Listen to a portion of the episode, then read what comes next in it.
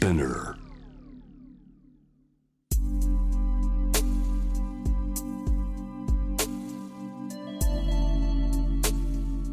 眠らない街六本木。高層ビルの一室に現れる深夜の保健室。重たいドアの向こう側。ここでは誰もが飾らない言葉で語り始める。心の声を聞き出す。特別な聴診器を持って迎えるのは酒と涙と哀愁をこよなく愛するイラストレーターの田中美咲。恋仕事家族。そして性のこと。一人一人で違う。体と心のカルテ。J-WAVE ミッドナイトチャイム。ようこそ深夜の保健室へ。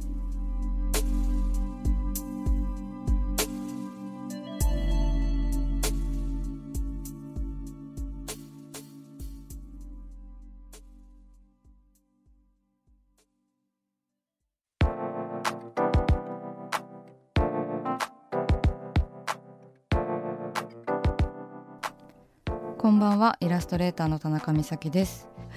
あのゲストをねお迎えしております。ご紹介しします。モデルアーティストの酒井いぶきさんです。こんばんは、酒は井いぶきです。こんばんは。めっちゃ言ってくれた名前。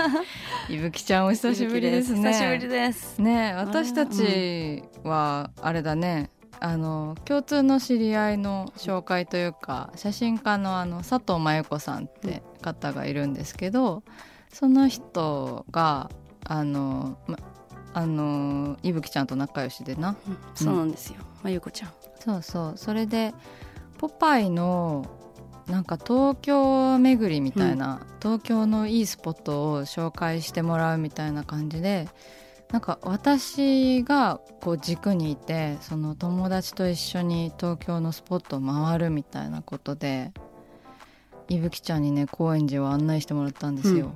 あれは面白い企画だなと思って、うん。二人が私が好きなまあお酒を飲める場所だとかうん。に二人が来て、私がアテンドしてお酒を飲むみたいな。そうそうそう。一番なんか楽しい、一番楽なね。感じでできる 仕事た。だただ楽しい仕事だったね,、うん本当に楽しかかった。っためっちゃよかったな、うん。いぶきちゃんに連れてってもらったあの日結構思い出だな。なんか。うん。私の紹介したいお店が終わったんだけど、うん二人は明日のロケハンも行くって言って新宿行くけど来るとか言って、うん。あじゃあ私も行きたいっつってそうっそだからが長かったよね。でみんなでゴールデン街行って。天然が行って、飲んでカラオケして、うん。私はねいぶきちゃんが歌ったね「ソールドアウト」が忘れられない。ずっと忘れられない。やばいソールドアウトね。あんなにソールドアウト完璧に歌える人はもういないよ、そう私ソールドアウトはあの生まれて初めて行ったライブソールドアウトなんだよな、小学生の時。そうなんだ。お母さんがめちゃくちゃファンで。でなんかソールドアウトのファンクラブって SO クルーっていうのがあるんだけど それのお母さん一桁台とかなの。やば。ファンファンナンバー、早いね。らどんなに狭いライブハウスとかでうん。ファンイベントとかやっても絶対行けるみたいな人すで、げえそうそれでやっぱ最初もソールドアウトだったな、母ちゃんもちょっとオタク気質なんだね。結構お母さんはマニアックなだけでめっちゃピンポイントで、うんうんうん。なんか音楽が好きっていうかソールドアウトが好きだったりとかあその漫画とかも興味ないけど私んちだけはなんか めっちゃ好きとか。みたいな。結構一点集中型のうん一点集中型。お母さんだったんだ、うん、へえ面白いなそれ。うん、ちょっとそそれは影響ある？なんか。あるな。でお母さんのはお母さんのであってお父さんはもう幅広いもうオタク。知識の量もすごいし、私はゲーム大好きだけどやっぱもうゲームはもう小さい頃からやらせてもらえてたしうん。何でもある。あのゲームのハードはプレイステーションも、まあ、任天堂のものとかも何でもあって、でいいつでもゲームできたし、うん逆にお母さんのめっちゃ好きになっちゃったらとことんみたいな部分うん。とお父さんの幅広いがぶなんか混ざっちゃってるのかうんうん。私は結構広く深くみたいな。最強のオタクじゃねえか。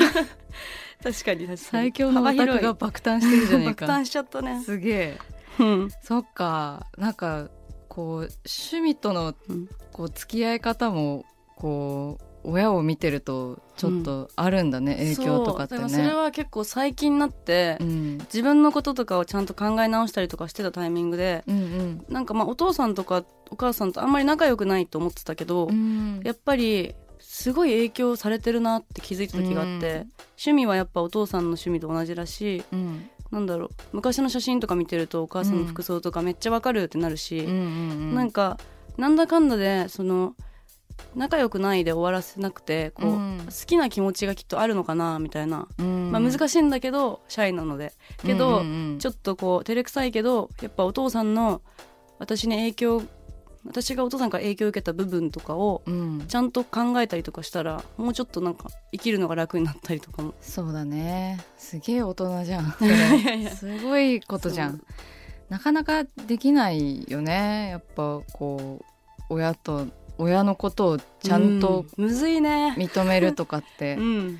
私20代前半とか全然そそう思えてなかった気がする、うんうん。うん難しいよねやっぱり。うんうん難しいと思う、そうだね。なんかいぶきちゃんといえばこうテプラみたいなイメージって今うん。あると思うんだけど、うん。あのテプラのシールを使って、うん。ななんでなんて言えばいいのかな？あれであれうん作品作ってるじゃない。そうね。うんなんかテプラはまあ言ったら印刷機みたいなもんで、うん。でインクリボンが内側にあってまあ、それはプリンターで言ったらインク。うん。うんそれを組み合わせていろんなことができるんだけど、まあ本来は事務用品だからファイルの裏の名前だとかつけるとかっていうのがメインだけど。うん。そうそして先月7月には X ガールとアートワークでコラボレーションした、ベイビーティーうん。と iPhone ケースがね、うん。発売されたらしいのですが。はいありがたいことに、ねえ、はい。ほんと好きなところとさそうですね。やりやってるよいねや本当にそうなのよ。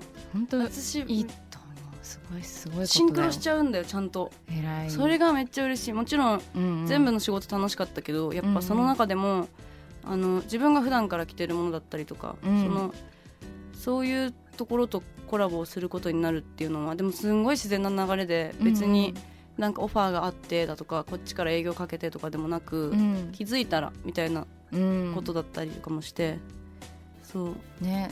すごいなんか正当な仕事の仕方だよね、なんかこういぶきちゃんがすごいまっすぐだから好きなものに。そね。それはそうなるわっていういや嬉しいな。のはあるしでもどうやってやってんだろうとかすごい思う、確かに。うん、私あんまり好きなものってはっきりしなくて、へななんかオタクの人ってだからすごい尊敬してるの。でもそれ私めっちゃわかる全然。私はまあ自分がまあオタクなんだろうなと思うけど、うん。やっぱりその知識量とかとんでもないからみんな。うんなんかそういうところで言うと別に貼ろうとも思わないし、うん。自分の知ってる量だけの量しかやっぱ知らないから。うん。全体的にじゃあ90年代が好きっていうわけでもないよね。そうだね、うん。そこもまた本当に不思議なもんで、うん。なんかめっちゃ言われるのよ。その90年代っぽいとか、うんうんうん。90年代の達人だねとか言われるの。でも本当にあそうっすかと思ってそういうつもりはマジでなくて、うん。っうん。ていうのもまあうん私は97年に生まれたけどうん。その時だとかまあ小学生の時とか、うん。まあ、2000年初期とかも今もめちゃくちゃ言ったら2000年初期のなんかああいううん部分めちゃくちゃ好きだけど、あの時は欲しいもの買ってもらえなかったし、うん。すごく我慢してたから。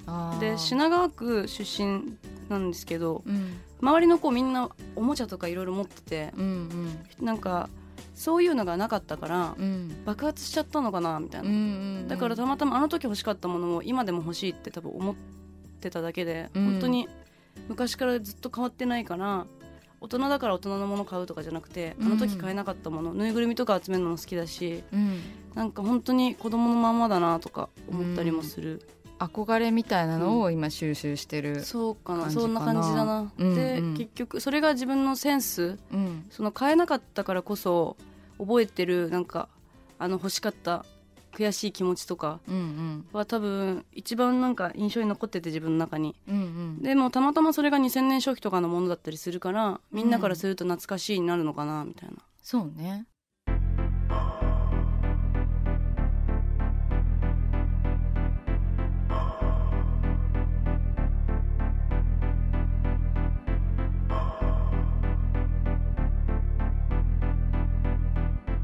真夜中だから話せる体のこと心のこと。J-WAVE MIDNIGHT CHIME。公式サイトと Instagram は24時間オープンしています。あなたの悩み番組へのメッセージお寄せください。来週もイラストレーターのたなかみさきが深夜の保健室でお待ちしています。